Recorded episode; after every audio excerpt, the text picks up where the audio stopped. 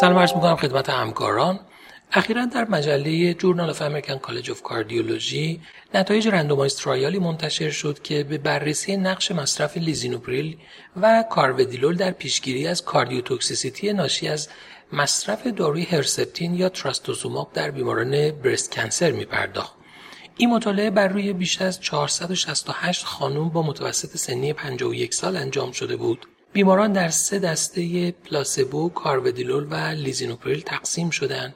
تعریف cardiotoxicity در این مطالعه کاهش EF بیشتر از 10 درصد در بیماری که EF بالای 50 درصد داشته یا افت EF به کمتر از 50 حتی اگر بیمار 5 درصد افت EF رو نشون می‌داده بوده و بیماران هر سه ماه یک بار در طول دوره درمانشون و بعد از دوره درمانشون هر 6 ماه در دوره follow-up تحت ارزیابی با اکوکاردیوگرافی یا اسکن perfusion قرار گرفتن.